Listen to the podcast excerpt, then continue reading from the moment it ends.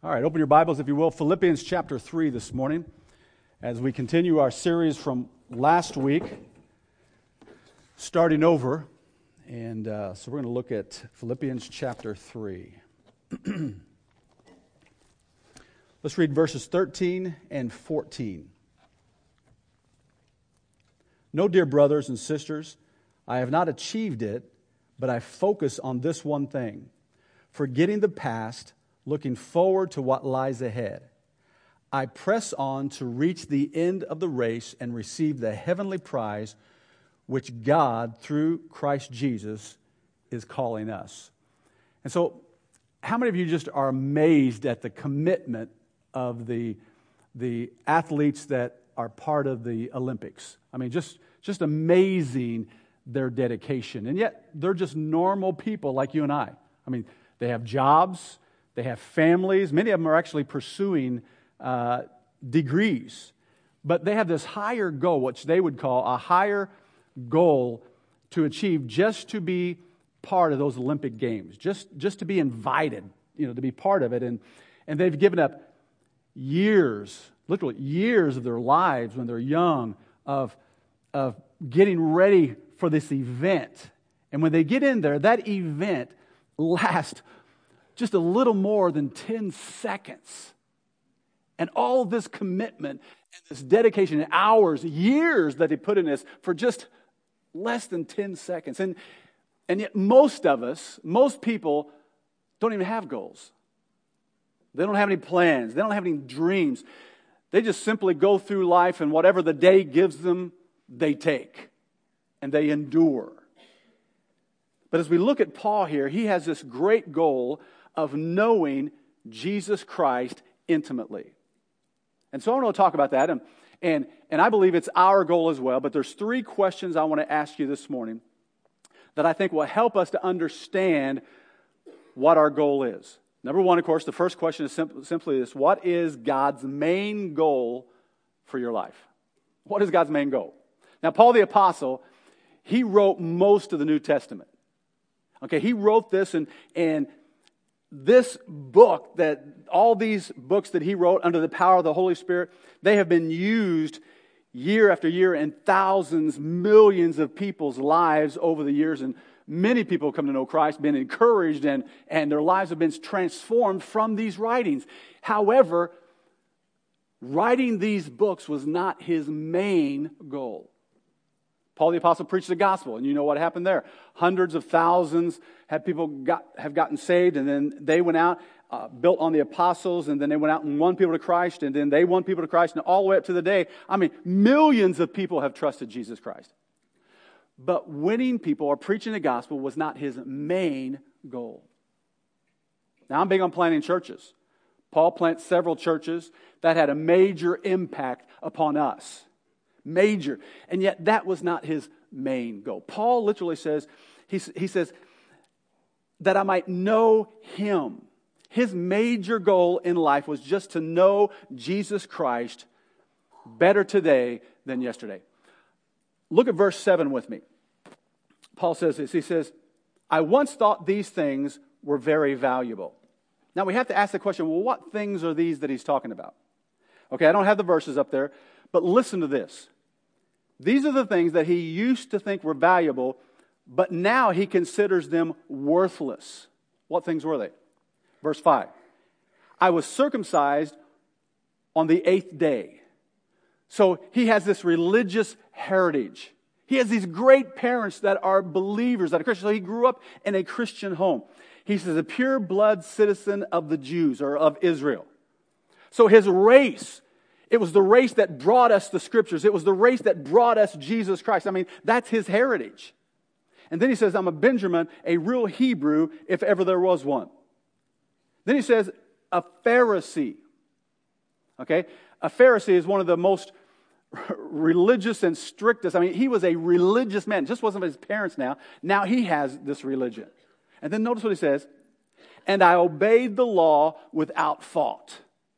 You're talking about a righteous man compared to the law, okay? I mean, a zealous man. He persecuted the church. I mean, he was very zealous. So all of these things, he says in verse 7, I consider them worthless because of what Jesus Christ has done. What did Jesus Christ do? He died. He paid for Paul's sin. Okay? He set Paul free from thinking he was going to get to heaven, he was a good man, or he was valued in God's eyes because of all of those previous things that he was involved with, and that he was. And so he just sets this record straight right here. He says, all of that is nothing. No longer am I striving after those things. My goal is to know Him. And as we talked about last week, knowing Him intimately, knowing Jesus Christ transforms us into the likeness of Jesus Christ. So as he's talking about knowing Christ, he's also talking about experientially knowing Christ, which means he was being transformed into the image of Jesus Christ. He wanted to get to know Jesus Christ more. So you could just have your mind set on Paul the Apostle sitting down at a desk, has this ledger book in front of him. On one side, he's got the profits. On the other side, he has the losses.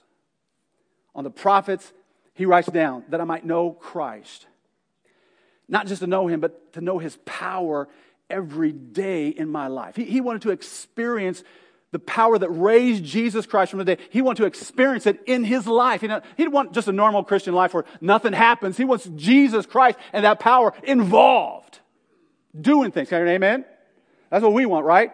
We don't want to just sit back and nothing exciting ever happens. God's never moving. God's never doing anything. We're just going through the motion of Christianity.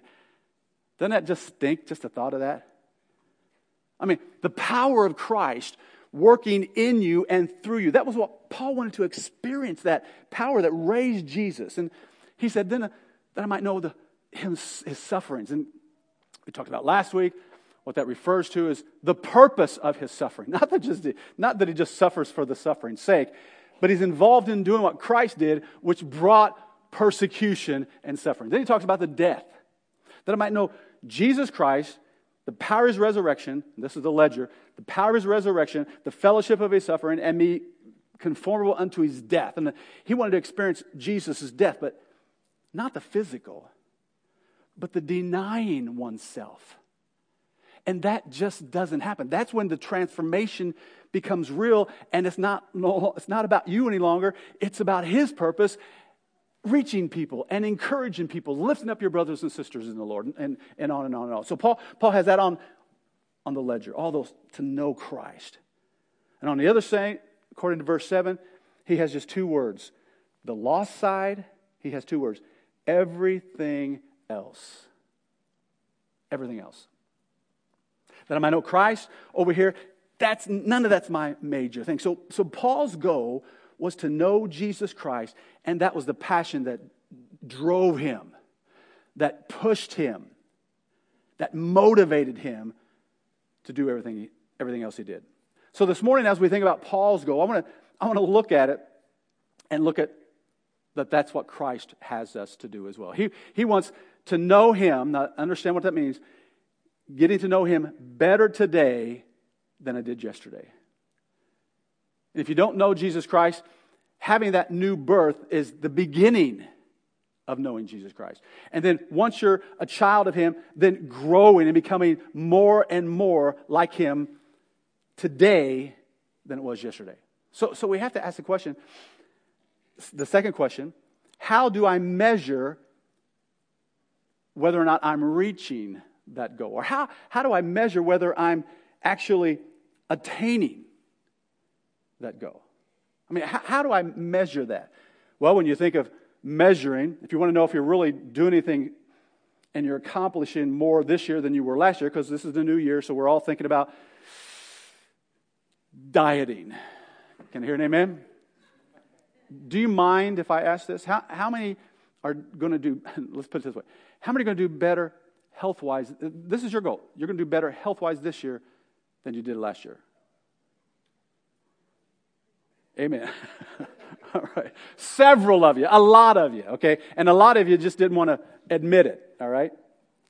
You want to drink more water. You want to exercise. You want to do this thing. I mean, so this is the year, and so in measuring, that's what I want to talk about. When you think of a salesman who wants to be the salesman of the year, how does he measure that? Well, he takes the sales of last year and he measures them with the sales of this year. Think of an athlete, a runner, as in the Olympic Games. He takes last year's numbers and then he compares them to the numbers in which he's running. And Paul wants us, how does Paul measure how well he's doing? Look at verse 12 with me. It says this: I don't mean to say that I've already achieved these things. I've already reached perfection. Paul says, I'm not there yet. That's how Paul is measuring his. He's just not there. Not at all. So he looks where he's at now, and he sees the perfection, the likeness of Christ, and his conclusion is, I'm not there. And so I want to talk a little bit about these things over here, what it means to have the likeness of Jesus Christ. But it starts with that disappointment. Warren Wiersbe said this. He said, a divine dissatisfaction is essential for spiritual progress. That dissatisfaction within you. So how do you measure up? I want to go to 2 Peter chapter 1, verse 5, as we just kind of get into this, to be able to measure the likeness of Christ and where you're at. Peter says this: for this very reason, I make every effort to supply your faith with virtue. So your faith is when you trusted Jesus Christ, and this is where you're at. I'm saved. I'm a child of God. And then he says, I want you to add to that, supply you with virtue. And to virtue, knowledge. So he says, you're saved, but he says, I want you to add to that virtue. I want you to add that to knowledge. Then he goes on, next verse, he says, and to knowledge, self-control. And to self-control, steadfastness. And steadfastness with godliness. And godliness, brotherly affection. And brotherly affection, love. Now, so you see this progression that's taken place. Stay with me. This progression that's taken place. Now, notice if these things be in you. This is very important. Listen up. Okay? For if these qualities, what qualities? The last one we just talked about, where you're growing every year in the Lord. If these things be in you and increase. In other words, if you have these qualities and you're increasing, notice what it says. They keep you from being ineffective and unfruitful. Let's turn it around. These qualities help you to be fruitful and effective. In what? In your knowledge. That's the context we're talking about. In the knowledge of Jesus Christ. In other words, you want to talk about becoming like Jesus Christ, getting to that, reaching that place. This is how you do it. You add, you grow, you increase these things. All right? So, when it comes to measuring, let me give you two thoughts. If you're going to be measuring where you're at spiritually in reaching perfection. Now, none of us are ever going to reach the full likeness of Jesus Christ. Okay, there's a couple here today that are close. My wife is close, amen. Okay, and your wife, amen. Just helping you out, all right? So two things I want to talk about. Number one is your input, okay? Your input, and then secondly, your output. Let's just kind of think about this for a moment. Your input, we're talking about your spiritual input, and we're talking about how much time do you spend in the Word. Talking about input, how much time do you spend in prayer, and how much time do you spend in fellowship with Christians? So just think about that for a moment. How much time am I actually spending this year compared to the last year so that I can add and be fruitful? Another one is your output. Let's think about that. Your output would be the love of Christ. Okay? Your fruit bearing. And how much fruit am I bearing? Does my life show the fruit of love, the fruit of joy, the fruit of peace, the fruit of patience, the fruit of kindness, goodness, faithfulness, gentleness, and self-control? How much of my life is bearing that fruit? These are good questions to just think about. I mean, I would love to say that, you know, my life it always shows the love of Christ. But I have to admit, I often fall short. Often fall short. I'd like to say that I'm always showing the joy of Christ. But I'll be honest with you, there's sometimes I'm a little whiny. Wives, how many of your husbands are a little whiny? Just one. Praise God. The rest of you are great. Oh, there's two. All right. So I'm a little whiny, and sometimes I complain. So I'm not always showing the joy, nor am I always demonstrating patience. I'd love to say, man, I'm the most patient man in the world, but sometimes drivers, can I hear an amen? Drivers in Missouri sometimes drive me crazy. All right? Patience, kindness, gentleness. I'd love to say that I'm always demonstrating kindness and gentleness, but the truth is, that's not me. I find myself falling short. I mean, faithful and self-control. I mean, those fruits. I'd like to say that that's me, but my waistline reveals that's not the case. Amen? I mean, that's just the way it is. So measuring, you got to ask yourself, how much of this fruit am I literally bearing? Where am I right now compared to last year? Am I going to have this desire to go forth and bear this fruit? Well, here's the truth of Christianity. We don't even think about those fruits. We don't even care about the joy of Christ. We don't care about demonstrating love. And the problem is that comes out, and then everybody's around us, they literally say, man, if that's what Christianity is, I want none of it. I mean, I get that all the time. Why? Because Christians don't understand the output. Those fruit is a revelation of you being filled with the Spirit of God or not. Because that is the fruit of the Spirit of the living God. And when you are complaining, you're constantly murmuring and complaining, you're not full of the Holy Spirit. That fruit is not coming out of you. You're just murmuring and complaining, and nobody sees Christ. They just see Tim Fleener. That's all they see. This whiner and this complainer. I'm just moping around. Well, he's always sad. He looks like he's mad at the world. Well, if I'm filled with the Holy Spirit, of course, I am full of His joy. That doesn't mean I always have a smile on my face. There's nothing worse than a Christian that's a smile that's miserable. Just faking it. All right, number 3. So, it comes down to this. What must I do, according to Paul's word, to reach the goals that God has for me? This goal specifically. What can I do? All right, so I'm going to give you 3 things. We find them again in verse 13. And 14. So let me read that again. Paul says, and we'll wind up here shortly. You know, I have a clock back there, and we're really doing good. I thought, you know, I can see right there. I forgot my phone today, forgot my watch. How many can say amen to that? I can see the clock. Dear brothers and sisters, I have not achieved it, but I focus on this one thing. Forgetting the past and looking forward to what lies ahead, I press on to reach the end of the race and receive the heavenly prize. This is what I want to get you to see. Through which Christ is, what's it say? Wrong verse. Okay. I was going to emphasize that, but it's not there. All right. Which Christ is calling us.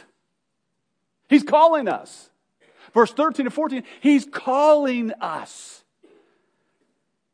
to be fruitful. He's calling us literally to become like Christ. He's calling us to know Him more. And not just to know Him intellectually, but to know Him as you get into the Word and you pray and you're fellowshipping, and to be transformed into the image of Jesus Christ. So 3 things. All right, number 1, be focused. He says, dear brothers and sisters, I haven't achieved it yet, but I focus on one thing. He focuses. So Paul here is saying that his single focus, he had the single-mindedness, his single purpose was to know Jesus Christ. Now, of course, he's talking about running. He's talking about the Olympics. Have you ever noticed an Olympic runner that's getting ready to take off in his race? You ever notice that he's not scanning the stands, looking for his mom? looking for his dad, looking for, you know. And if you notice, he's not looking at the other racers. He's not being a Larry Bird and you know, dirty talking to them to get them. I mean, he's not even focused on it. And notice he's not that runner is not focused on all the other events that's taking place in the arena. Where's his eyes? His eyes are fixed and focused. We're talking about that commitment. His eyes is fixed and focused on the finish line. That goal of knowing Jesus Christ. Paul, his sights were focused. They were fixed completely, undivided attention. The more attention we focus on the things of this world, the more it hinders our spiritual progress. We live in a great day. There's so many technology stuff. This is the greatest day. I mean, the medicines. I mean, how many of you can stay up all night and play, what is this thing called? Gamer, okay? All night long with somebody in Florida. You know the guy's name. And you are close. I don't know how that happens. Somebody was telling me last night, oh yeah, I talked to that guy the other day, and I hadn't seen him for a long time. He's been off, and now things are going really good in his life. I don't know that much about Mike. He's my neighbor. Gaming. I mean, there's nothing wrong. I'm just saying it's fantastic. There's so many things, listen, to distract us from the single focusedness. Now, if you're a gamer, I'm not jumping down you at all, okay? Let's go to James. Let's go to James real quick. Or you can just listen to the verses. James talks about this in verse 6 and 7. Verse 6 says, when you ask him, be sure that your faith is in God. Now, notice that word, alone. Do not waver, for a person divided, I love this translation, for the person has divided loyalties is as unsettled as the wave of the sea and is blown and tossed by the wind. Loyalties. When our loyalty is not to him, for the thing, of course, he's talking about prayer and the circumstances and the trials in life. But when our focus is not on him and focus on the things of this world, oh, this will help me with this trial. This will help me, and I'm going to lean on this. When you do that, you're just like a ship on the sea, driven by the wind, because your focus and your loyalty is not in him and believing he's going to handle this. You have to take care of it yourself. That's the context. Okay, so now look at the next verse. He said, their loyalties, verse 8, their loyalty is divided. Well, let me back up to verse 7. Such people should not expect to receive anything, that's a powerful word, anything from the Lord. I don't know about you, but I want stuff from God. Can you hear an amen? How many want God, when you pray, to hear your prayers? I remember when I was 15, neighbor girl, we lived in this apartment complex, and she was on the top floor, and my sister was down there, and she was up top, and this girl threw a hanger down and went right through my sister's eye, and it was gone. It was gone, just that. So all night, of course, I didn't know God. I didn't know really anything. All night, all night, I was on my knees at my neighbor's house praying to a God I didn't know that he would show up and do something. And save her eye. Well, it never happened. But that was just one of the events that drew me to understand this kind of stuff. When we go to God and our loyalties is in him and him alone, then we hear from heaven. Then he demonstrates himself and reveals his power. But the person with divided loyalties, and so many Christians saying, I can't understand why God doesn't hear me. Maybe it's because you're not focused. And your loyalties are divided. Your God is something other, maybe your job, maybe your kids, maybe your cars, maybe all your hobbies or whatever. Your loyalties are divided. It says, let him not think that he will receive anything from the Lord. And then it goes on. Their loyalty is divided between God and the world. Notice this, and they are unstable in everything they do. Unstable. That's not what I want, amen? That's not what you want. We want to be stable as stable can be. So Paul the Apostle, number one, he was focused. You want to know how to become like Christ? Be focused on him and knowing him. Number two, be forgetful. Now, forgetfulness is normally a bad thing, okay? But Paul the Apostle says, this is the one thing I do, forgetting those things which are behind and reaching forth unto those things which are before. So forgetfulness most of the time is a bad thing, like this morning or yesterday. It was my wife's birthday, but I remembered. I'm just bringing that out. All right, I'm just saying that. Just giving what would have happened, even this morning, if it dawned on me, it's her birthday, or an anniversary. How many have ever done that before? Don't raise your hand. Okay, you forgot an anniversary. You forgot a birthday. How about a name? Oh. Today I'm shaking somebody's hand and said, yeah, you. I named the guy in there. Oh, it's almost there. And she was great about it. But that's not good. All right? Remembering people's names. So forgiveness most times is a bad thing, but here it's a good thing. Why is it such a good thing? Because we go back to Acts chapter 7 and we see Paul the Apostle having a part in stoning, killing a man of God. I mean, He's holding the coats of those who's picking up rocks and stoning Stephen and watching Stephen lift up his face to God and talk to Jesus. Now, no doubt Paul didn't get to see it, but Jesus standing up at the right hand of God and welcoming Stephen home. He didn't get to see any of that, of course, but he was involved in that.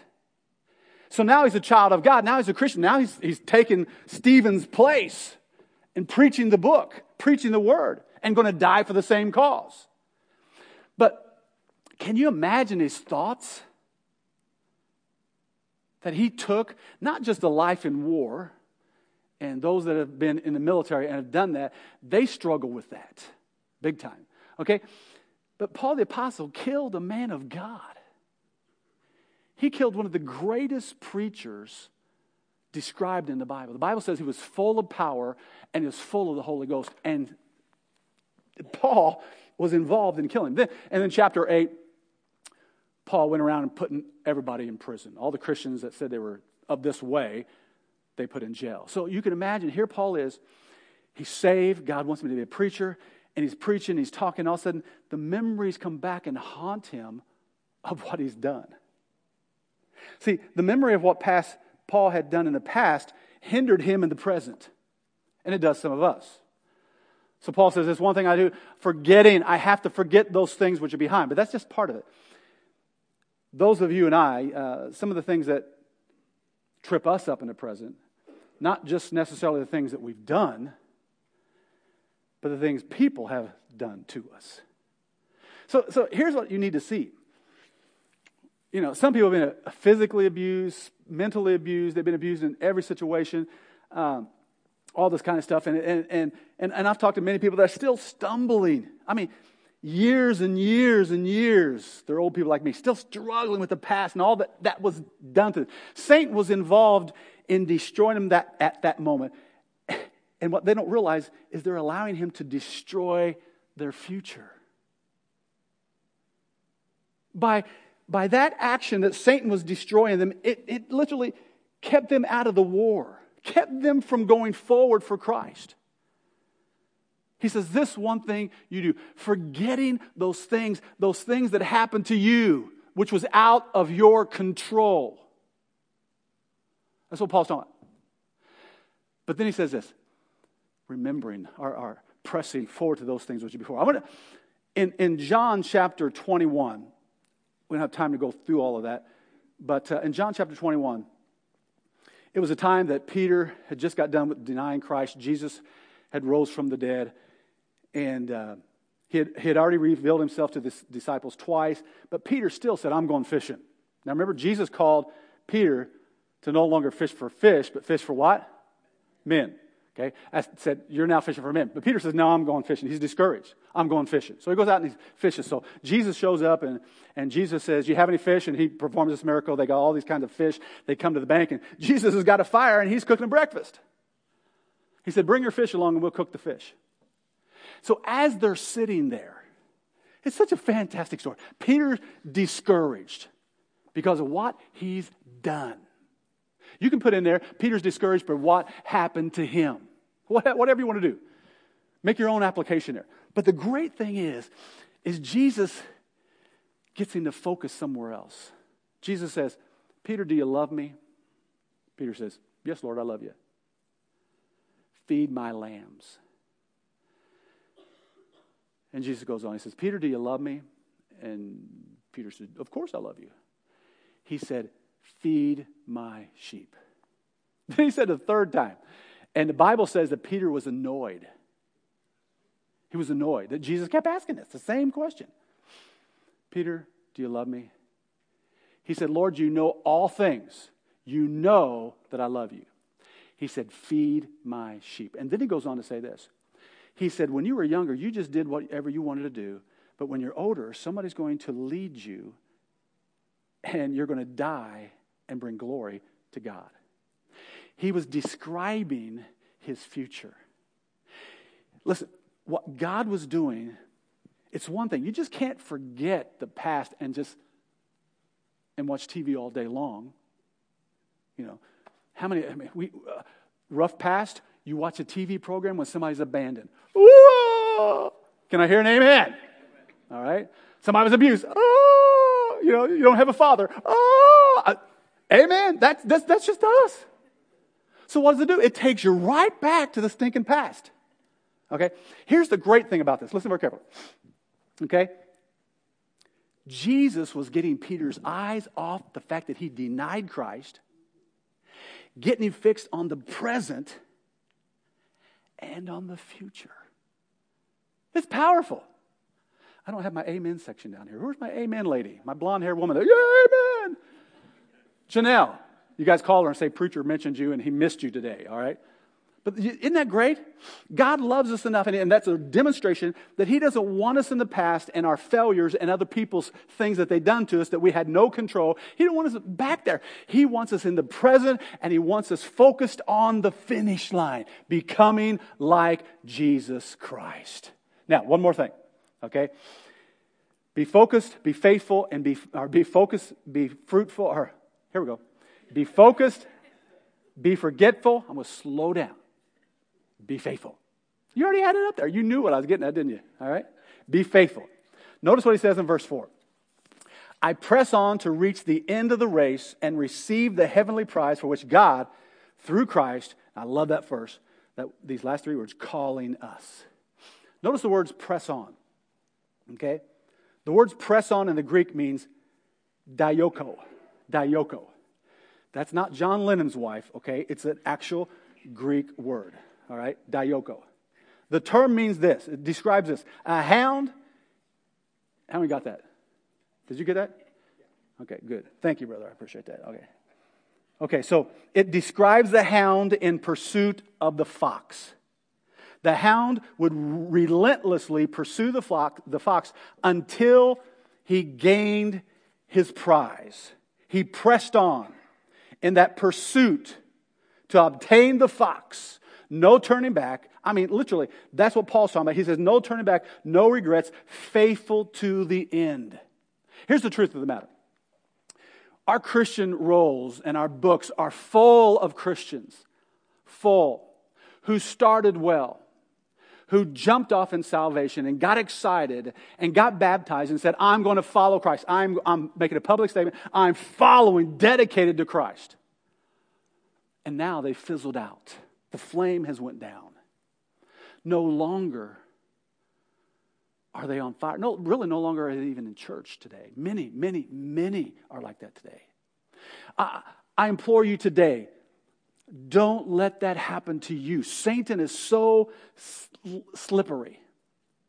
He wants us to not measure our spiritualness, not measure whether the love of Christ is oozing out of us, the joy, the peace, the contentment, the compassion, the gentleness, the affection. He doesn't want us to measure today with tomorrow. He didn't want us to measure last year with this new year and make new goals, but Paul did. He said, man, this is what I'm doing. I'm going to become more like Christ this year than I was last year. And that's what Paul and God wants for all of us, is to become more like Jesus Christ today than we were yesterday. But that takes some determination.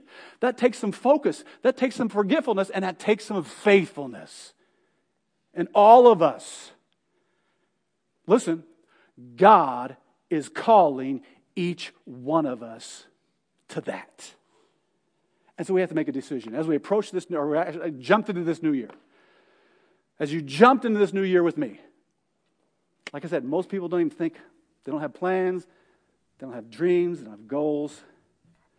But as we approach this new year, I think real life should follow God's word. I think we should have some dreams. I think we should have some goals, not just for the church, but for the church personally, which is us, that we will personally grow and become more like Jesus Christ this year than last year. Know him more intimate this year than we did last year. But again, we all have to make that decision. So let's just stand where we're at. And we're just going to bow our heads for a few moments, and we're going to give you an opportunity this morning, okay? Give you an opportunity to come down at the altar, heads bowed. We can turn the lights down a little bit, have heads bowed, eyes closed just for a moment. And this is your opportunity to come this morning to the altar. This is between you and God, and just say, Lord, this year, I want to know you more. Help me to fulfill this calling that you want from me, whether it be intake more of the scriptures, intake more of prayer, intake fellowship, whatever it is. How about this year be better than last? Heads bowed, eyes closed, no one look around. The invitation is for you.